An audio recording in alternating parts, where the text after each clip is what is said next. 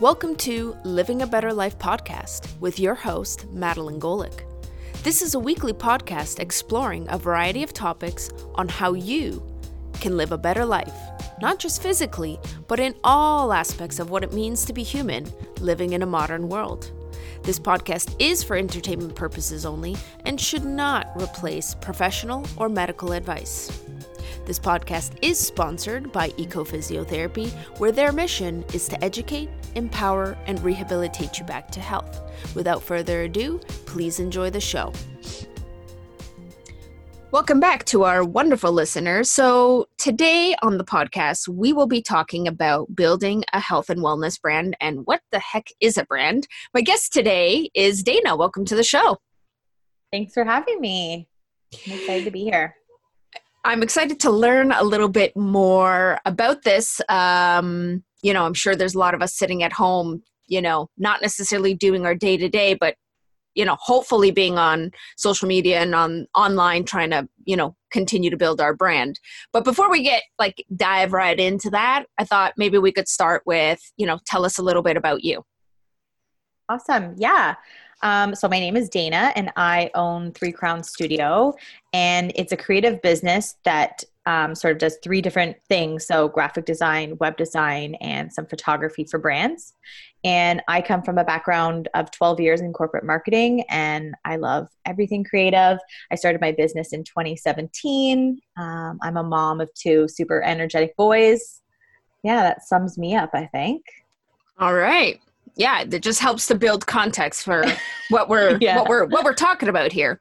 So okay because this is a word that gets thrown around you know what is a you know make sure you're branding or make sure you have a brand. Like what do those words actually mean?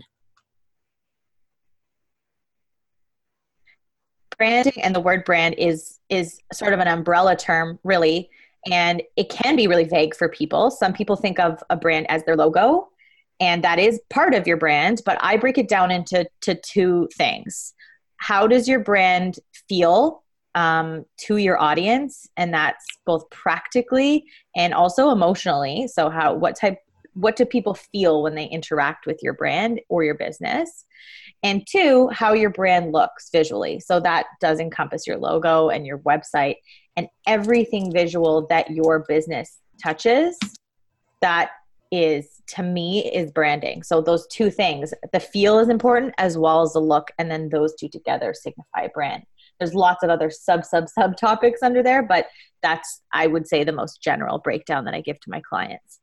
Okay cool. Yeah so basically the brand you know there's there are things underneath it that helps to create the brand. Absolutely. Absolutely. Okay. the feel is very important about that. If you think about some big brands you think about how do you feel when you say their name right? When you say mcdonald's how does that make you feel versus when you say farm boy how does that make you feel? You know those are those are two different things and neither of them have to do anything with the logo. It has to do with with how you feel when you come across the brand. So that's super important. Gotcha. Thank you for that. So okay. A lot of us are hopping on you know hopping online. I mean most of us are online or should be online um even more so now. So how do you how do you encompass a brand online in a way that's like authentic right? If it's you know maybe because a logo just on its own you know is just a logo right? So mm-hmm. what do you do to you know bring the logo bring the feel? How do you get that to be felt online right? So you're not interacting face to face. You're interacting you know with a website or you're interacting with a social media page. Sure. So um this sounds really cheesy but it's really the best thing to do it in an authentic way is to be yourself. Um your audience can tell when you're not doing that and it's also super hard to stay consistent when you're not being yourself all the time that that comes across um, i definitely found for me um, you know, at the beginning of my business, I might have been acting the way that I thought my audience wanted. But then I noticed that when I started to be more authentic and drop my guard a little bit, um, whether that was on my social media or on my visuals, that I actually found people were responding to it much better. Um, so be yourself is the number one, especially if we're talking about small businesses and smaller brands um, where you are the face of your business. Um, speak in your brand voice at all times is a big one. So, you know, make sure that if you stand for something in your business, for example, if you're in wellness and you feel really strongly about, um, you know, a certain type of technique, that you're always speaking about that and you're you're hitting your audience with it multiple times. Um, and the other thing is stay consistent with your visuals. So when you get your branding done, so say you get a logo and brand design done by a professional, um, you get those color codes, get that font that that your designer used, and use those consistently. Um, a lot of people just post on the fly, which is great. You can do some of that, but also make sure that you're tying that visual in, and then that way your audience knows what to expect from you. And and a big part of that now, especially on social, is trust. They want to know what they're getting from you. So stay consistent with that. Okay. Thank you. Those that that's certainly certainly helpful to to think about it. Um mm-hmm. so how does somebody distinguish themselves through the noise? Like there's so we're we're talking in the context of health and wellness. I mean, there's so many different mm-hmm. people just within a similar profession you know that are all trying to be distinguishable you know what what can what should people be thinking about that will help them break through the noise um, i think in certain industries now we see a lot of the same content happening over and over and over again um, a lot of the same style, a lot of copycats. So I think that you may we're all probably familiar with like five things to do this or tip Tuesday or other things like that that are really helpful. But um, I think value through content is really important and coming up with stuff that is unique to your brand and your business and sticking with that and keep staying super super consistent with it. Because there's some we know there's very saturated markets out there. Um, you know my market there's a lot of designers there's a lot of web designers but a few of them sort of rise to the top. And i think what makes them successful is having a strong brand yes keeping that authentic voice that we spoke about and then consistency across the board all the time. So right now is is a quieter time for a lot of small businesses with everything that's going on. So my only advice that i'm giving to my clients is can create content right now create value for your end users because they will remember that and that will help build your brand right now. And then when things pick up again you're going to be the person that they think about.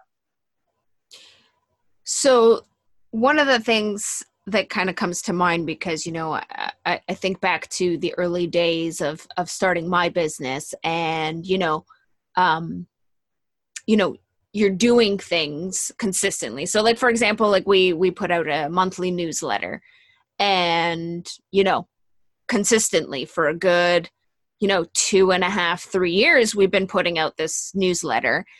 And at first you know for the first six months to a year it was like is this you know are we creating value like is this actually working you know some of these things are a little hard to you know hard to hard to track. How do you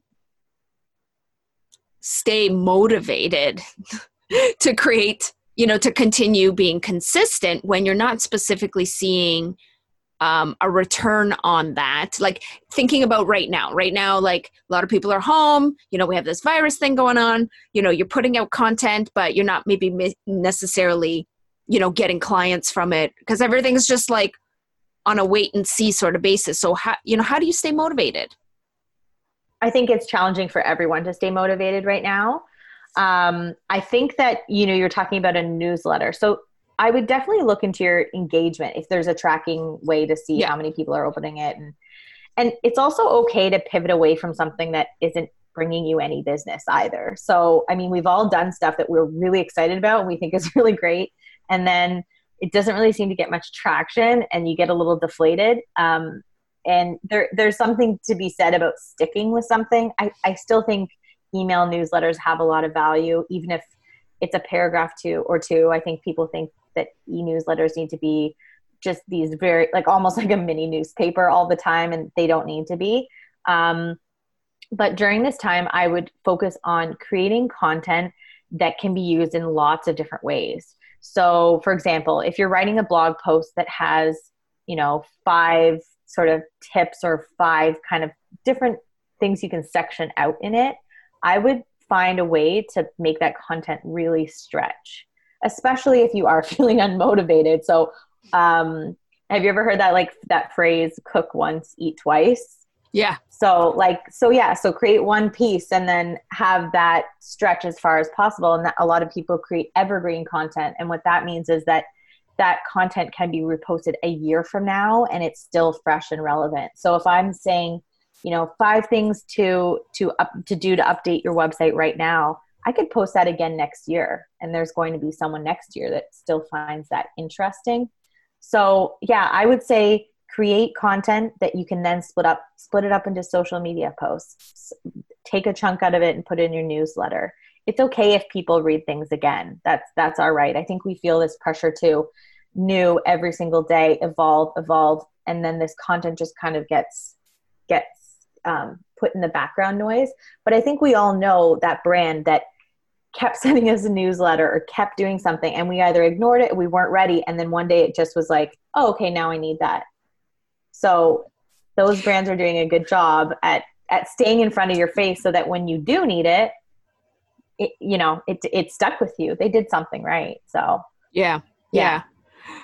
And having said that, you know, then then it comes the question of like when do you jump boat? Like is it right? Is it like you're getting no engagement no no opening you know? Because you want to be in front of their face and send out that newsletter but you know when do you at what point do you say okay this you know this i've been trying this for a while like what's the minimal i guess that what's a good minimum amount of time you should try to do something you know to see if it's going to get traction before you jump the boat?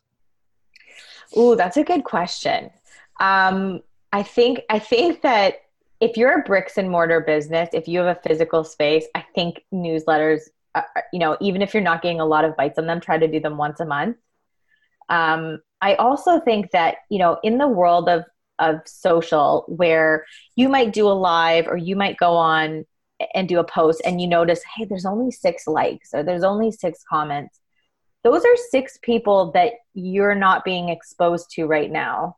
Those are six additional people that you may not have, have met in person and it's free. So that's the other thing that's super super great about social right now.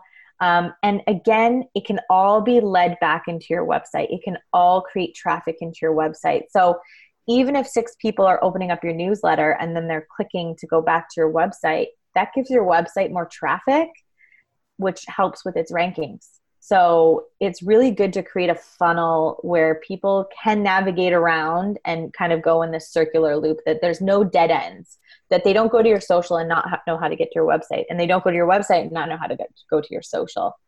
Um, so that that's sort of important. I but in terms of when to jump ship that's a really good question. I suppose um, it's going to be different for everybody.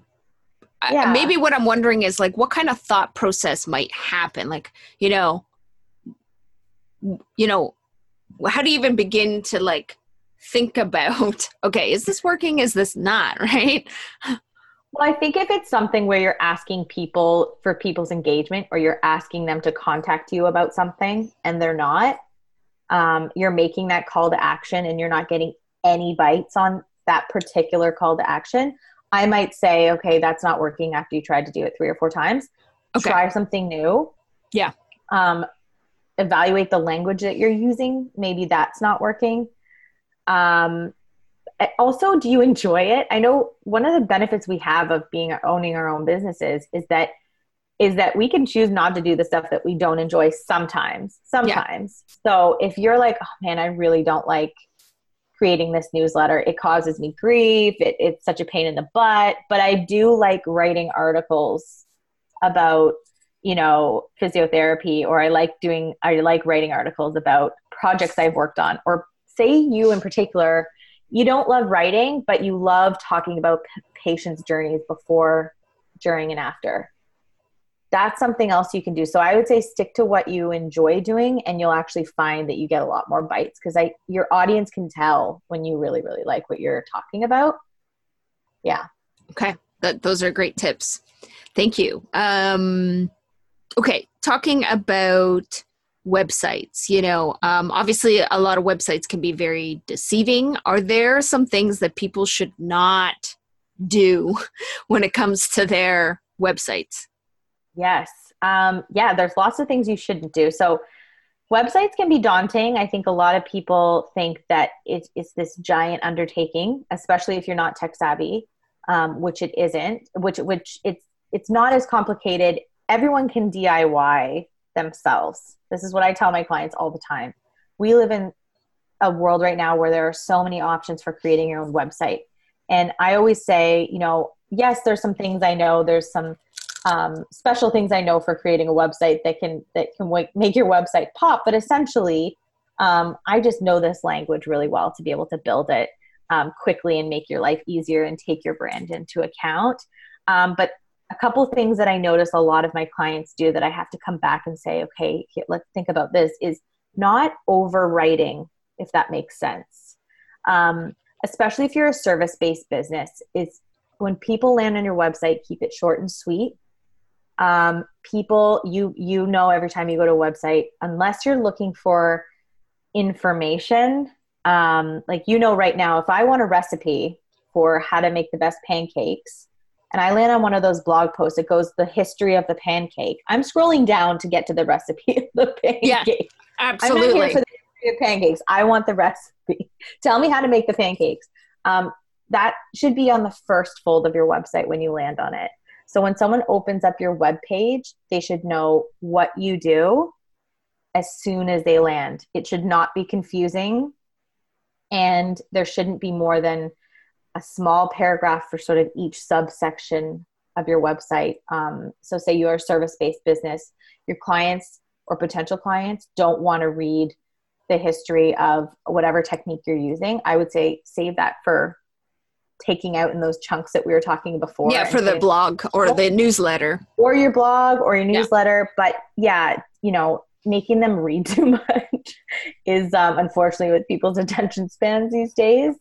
Um, and then also um, not people not putting enough calls to action is also sometimes detrimental. So you don't what a call to action is is it's that that tiny line or a button at the end of a section of your website that tells your audience what you want them to do. So that can be call me, email me, book a consultation. There should be something to hit them. They should never get to the end of a page on your website and have to go back to home to then navigate where to go next. It should all be leading to someone picking up the phone and contacting you. So, those are the two things that I would recommend not to do. So, don't uh, forget to put a call of action and also don't overwrite. Simple is better. Um, if you can say less with it, state, state a more powerful, impactful statements rather than, I started my journey yeah. You know, gotcha. On the first part of your website. What you want to say is, hey, I want to help you feel better. And yeah. that can actually be way more impactful to someone than, of course, they care about your education. And you should yeah. put that in your, in your bio. But yeah, don't tell your life story on, on the main page. gotcha. Okay. That, good, good tips. Good tips. Um, okay. I'm thinking about the individuals who do have somebody working on their website who are not so tech savvy. Um, and for whatever reasons, you know, they want to have access or do something different. The person, you know, either isn't doing it. Um, you know, what can a person do if their, you know, website is so called being held hostage? it's a good no it's a good term because that kind of is what it is so sometimes it's not in a malicious way sometimes they're um, designer sort of went vanished into thin air and they don't know how to find them um, or they had their website built so long ago that they don't remember how to get in um, and I think this is one of those um, situations where if you're spending a lot of money on your website, just like you would on any other product, you should know how to get into it. Um, so if someone someone put a lot of money in the safe for me, I'd want to know what the codes are to open it. yes, so, exactly. so you know, I think a lot of people feel intimidated by websites and they think that it's um, this tech savvy, scary thing. And so they like to just hand it off to a web designer and say, okay, yeah, no, no, you know what you're doing. But then what happens with that is some very important things get missed, especially during the offboarding process. Um, so um, when you're when you're working with your web designer at the beginning, I know you're gonna like maybe we'll talk about this later. About That's okay. You can talk about it now. Okay, I was like, questions to ask your web designer would be when are you going to hand over the site? So, when will I get access to the site? Is it after I make my final payment? Is it um, you know at the beginning so i can i can log on myself so that's a really good question question to ask um, as, well as what is your process so you know you want to make sure that handing off your website and getting all your passwords is part of the process um, and also, where is my? Ask them who you're they're they're using for their hosting providers. So that might not matter to you, but at least you have the names of who it is. So there's some popular ones that we've heard of now, right? Squarespace, GoDaddy, those big names. Um, but it's important to know those names because I can't tell you how often I come across clients that have absolutely no idea where their website is even hosted. Um, so it becomes a little bit of a detective journey. And if you're working with someone professionally, they should be able to help you at least sort of figure that out. And then you you or your web designer or both of you together kind of have to roll up your sleeves and make some phone calls. So i've had to sit on hold for and apparently we're having a little that a client had it oh is that better hey, yeah, one second uh, go back to getting on the phone because you cut out there Oh, okay. So yeah, I've had to get on the phone with some some web hosts, um, some lesser known web hosts, and find somebody in in in like the middle of Florida with a three company three person company that I was like, I had a client, he built a site 12 years ago. Like, do you have any idea? We had to provide ID, so it was a real headache to try to unlock that. And by the time we did, it was like the biggest relief. So yeah, in terms of not being held hostage, I would say you should this is something you've paid for you should own it and have access to everything about it and test your logins after your web designer gives them make sure you can log in um, make sure that you're the owner of the site make sure that all the information is back to your address that your domain is registered to your address and not your designers because that's important too so yeah in terms of being held hostage it happens a lot in some cases we just have to start fresh um, but that's okay because usually that's why they're coming to me is because they want to start fresh. But it can be a headache if you don't have it, and your de- designer will thank you if you if you do. So, okay, those are really good things to uh, to uh, keep in mind. Mm-hmm. Um, is a website necessary? Ooh, it's a good question. Well, I say 100% yes. um, a lot of people feel like their Facebook and Instagram pages can be a placeholder or can take the place of their website. Uh, and it, it just can't um, because not everybody is on those platforms. So if if they're not and they're not searching you, how are they going to find you? If that makes sense. Um, and also, a website makes your business legitimate. We all know that if we Google a business and we can't find their website, we kind of like, what's going on there? Like that seems kind of fishy. So it really gives you a stamp of legitimacy as a business to have a website up and running. And even if it's a simple one, even if it's a couple pages, you have something there for people to see. And also, I this is one of my favorite lines is that your website is your 24 hour a day assistant. So your website's answering questions for people when you can't, which is what do you do? How do I call you? How do I email you?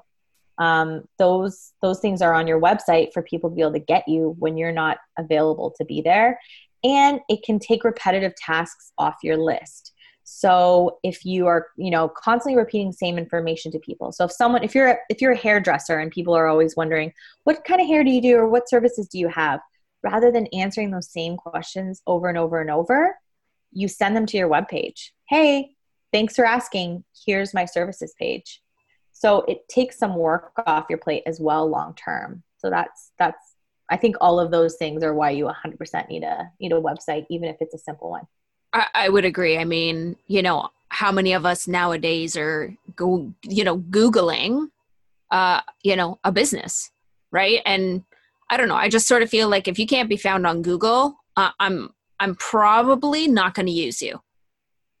Yeah, and you want those Google reviews too, right? Um, you want those Google reviews to kind of funnel back into your website, which is a good thing too. Because you know, when you look on the right hand side when you're Googling someone, um, and you see those reviews, you can also immediately then it, there's a button there that says website. So now exactly. if you've got right, if you don't have your website there, there's going to be nothing to click. So yeah, hundred percent, hundred percent. Um, and even if I'm not necessarily wanting to look at the reviews or whatever thing, but you know, if I am looking for something and there's no access to a website for me to take a look at it, I just move on to the next person because I want to. Right, someone else will. Someone else will have their website there, and they'll just hop on, right? Because I'm, you know, sometimes I'm looking for information, right? Like, let's say I want to go to a go to a spa, and I want to know, you know, what packages. You know, let's say it's a half day spa. Let's say it's this. I'm not going to contact a company that I can't research.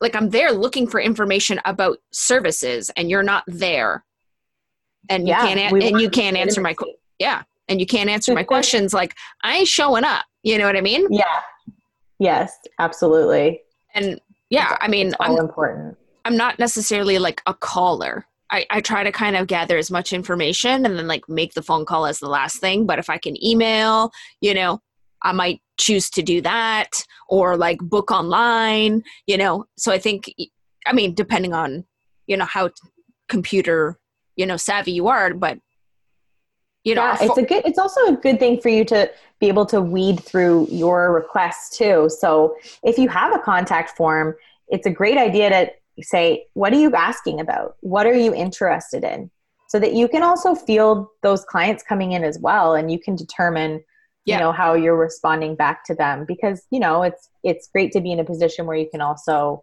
choose your clients that are a great fit for you so sometimes that contact form is a great way to ask some of those additional questions before you even pick up the phone blindly.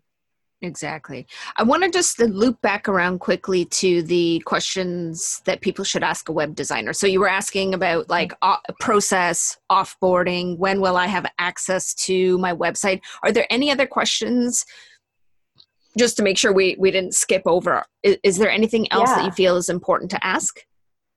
Yeah, um, one big one is to ask your web designer, what do you expect of me?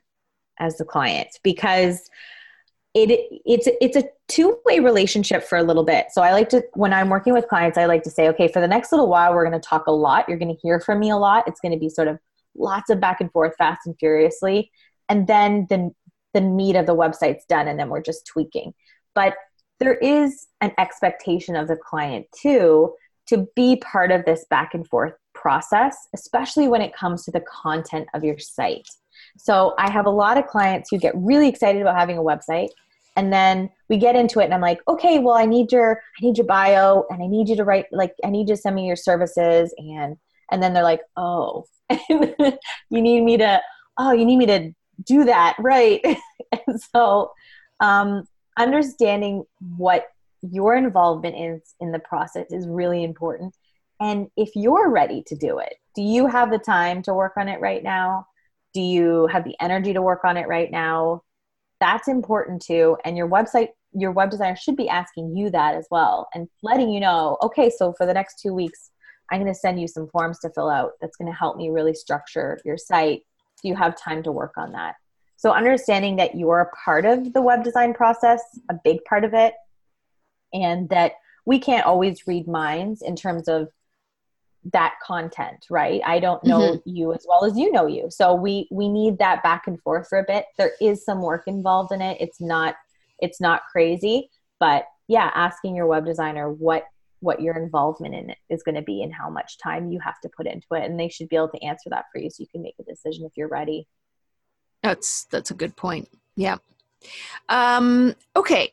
Couple of um okay i'm gonna ask about some tips for branding but uh i guess before i do that what's the role of social media? So you said social media should not really shouldn't take the place of a website. So what role does social media play within branding? Um, a big one these days. I, I feel like I know enough about social media to speak on it, but I, I lucky enough to collaborate with so many amazing social companies that just know their stuff inside and out and they play really well off of each other. I think social media is a way to continue that brand voice day after day after day, keeping the the look and visuals of it consistent, keeping that voice consistent. Um, one thing I love to do, and that's that's very popular now with websites, is to have your social media feed on your website, embedded in your website. Um, and so if you're not someone who's going to be needing to web update your website all the time, your social feed, feed will live on there, which is really great. So it actually keeps your website up to date. So if you'll you'll notice now when you go on people's website, it'll say follow me on Instagram or check out our latest on Instagram, and it's actually the the small squares of their Instagram feed living on on their website. So they're very complementary to each other right now. And social media is such a great way to lead people back to your website, especially if you're asking them to book a service um, or you need them to read more. So give them a little bit of information on your social and then get them to, to lead back to your website because you want that engagement on your website and you, you want those call to action as well. Um, and yeah, it just keeps your voice consistent. And also, my other recommendation for social media is high quality images. So make sure that your website and your social, the images are staying really, really high quality. It doesn't mean they all have to be professional images, but just make sure that um, and uh, I'm gonna putting on your site or the images that you're yeah you you sort of cut out there a little bit. Can okay. you repeat that, that again? Yep. Yep. Um, yeah, just keeping images really high quality as well is important in social on your social feed because that quality will then tell them what to expect from your business as well as what to expect from your website. So, yeah. Okay, perfect. Um, okay, any tips on people like kind of getting started out on sort of building a brand? Like, you know, what can they, you know, because oftentimes when you're first starting a business, there's not a lot of money to, you know, invest mm. in all sorts of things, you know, but what are some things people can do, you know, just you know, um, bootstrapping it. Oh, for sure. Yes. Um, a lot of people come to me for a new brand design and you know they made one themselves a couple years ago and it's been working pretty well for them and they've they've built their business up obviously without having a professional brand designer doing it and this happens for a lot of clients so the tips i would say to get started is to think about if we're talking let's let's just speak upon the logo part for example keep it timeless um, because there's there's really fun trends out there um, either with colors or elements or design things that you can play with and have fun with on social media. But i would say for your your overall brand design keep it timeless. So ask yourself is this still going to look good five years from now ten years from now? Um, because it's really kind of it's really easy to just be like, oh, you know what's really hot right now? Bright pink. And then five years from now, you're like, oh man, I wish I had gone with a different tone or or a different look for my brand. So I say do the fun stuff on social. Keep your brand look pretty timeless. That doesn't mean it can't be unique, um, but keep it timeless. And then, yeah, the, think about how you want your audience to feel so I want people to feel really comfortable when they come to work with me, and I want them to feel like they can be themselves and they can um, trust me with all of all of the information and all of their fears and insecurities about their business and where they want it to go. And so for me, it's important that I'm building my brand that is consistently hitting that home that's down to earth that is easy to talk to. And so that is what I set across in the voice that I'm sending out through social media. And also, I mean, I think when you look at my brand, it's like, hey, it's kind of fun and light and and in easy. Um, I want people to look at my brand and go, she she looks nice. I want to talk to her. That's that's where where I'm my directive is, and I sort of base all of my messaging out on that.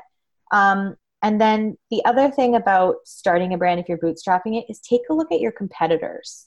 Um, not because you want to be better than them or you want to look completely different than them, but it's good to know what's going on in your local um, competitive identity as well as as you know nationally or internationally what are people doing that i really like what are they doing that's that's working well for them or that draws me to them and then figure out what that is for your brand. Um, there's a lot of people that that as i was saying before do the same thing. So sometimes you can have an awesome idea for for a brand design and then you're kind of the winds out of your sails when you realize someone's already done it. So make sure that you do your research before you start to design your brand so you know what locally looks like so you can make sure that you don't stray too close to that because no one wants to be mixed up with another another company or another brand either by name or by look. So. Right right. Exactly. Yeah so and you know thinking about you know kind of health and wellness brands i mean because there's a lot there's like you got your brick and mortar you know mm-hmm. wellness so you have and then you got your online wellness people as well. So even just looking at both things like who are the people that are online who are the people are that are in brick and mortar see what you like see what you definitely don't like um, so that you have some ideas um, so you're you're not necessarily feeling like overwhelmed with nowhere to start but if you kind of see what's out there allows you to jot ideas brainstorm you know have a list of like these things don't like those things. And and have people that will be brutally honest with you so that if you show them your design they'll be like no i don't like that because um, that can be a little intimidating but if you're not working with the designer who might give you kind of the truth and say hey listen i know you really like this but here's what i think is going to be better for you yeah. Um, then then go to a trusted source like a, a friend or a family member that will look at whatever you're putting together and tell you whether it resonates with them and there's there's so much inspiration right now and that's a good thing and a bad thing. It's so there's so much to be inspired by. Like if you go on it pinterest and you pin and you know pinterest one single subject the inspiration is endless. Um so yeah pull from that but remember to be unique. That makes sense. It's okay to be inspired by your competitors and that's something i ask clients a lot when we start our processes who who do you fan over? Who are you a huge fan of? Um and and they usually send me a couple names. And so that gives me an idea of what they're aspiring to that level they're aspiring to be at. Right. Yeah, yeah. okay. Wonderful. Um all right. So having said that i mean you know a lot of us you know still are you know there's people out there who are not very tech savvy or maybe have some inspirations but just don't really know how to piece it together. Um, mm-hmm. you know if your message is resonating with them and they want to take a look at your branding you know where can they find you? Where can they follow you? No pressure. No pressure to check yeah. out my website. Yeah um, yeah, I'm on all the platforms pretty much. Um, so threecrownstudio.com is where you can find me. Um, and I'm also on Facebook and LinkedIn under that that name. And then on Instagram, I'm Three Crowns Branding. So that's where you can see sort of that consistent voice messaging that I was talking about. Um, and making making sure you're getting your face out there too because you should be the face of your business and i have to practice what i preach with that. So if you're wondering what i look like or what i do on the weekends that's that's that's the best place to find out on instagram. But yeah my website i'd love you to check it out and send me a message through there if you need anything Yes, absolutely. And for anybody who's like driving or, you know, doesn't have a pen and paper close by, the links will be posted in the show notes. So it'll be easy for you to, um, to access uh, those pages. Um, I want to thank you very much for coming on the show and just giving us some tidbits. I know that like I wrote down at least two points to make sure like my things are happening on my website and um, you know, so hopefully others have uh, found some good tidbits, but thank you so much for taking time to like educate us on this. Absolutely. I could talk about branding all day. So, yeah, I could go on and on. But yeah, happy to chat anytime. If you want help too, you just let me know. absolutely. Absolutely. Um, so, thank you again for being on the show. And of course, we want to thank our listeners for tuning in. Um, if you're not subscribed, you know, my call to action for you today is to hit our subscribe button. This way, you know, all the new episodes will be on your social and uh, social media on your um, devices is what I wanted to say. Uh, your phones, your smartphones. Um, you know it'll get uploaded there.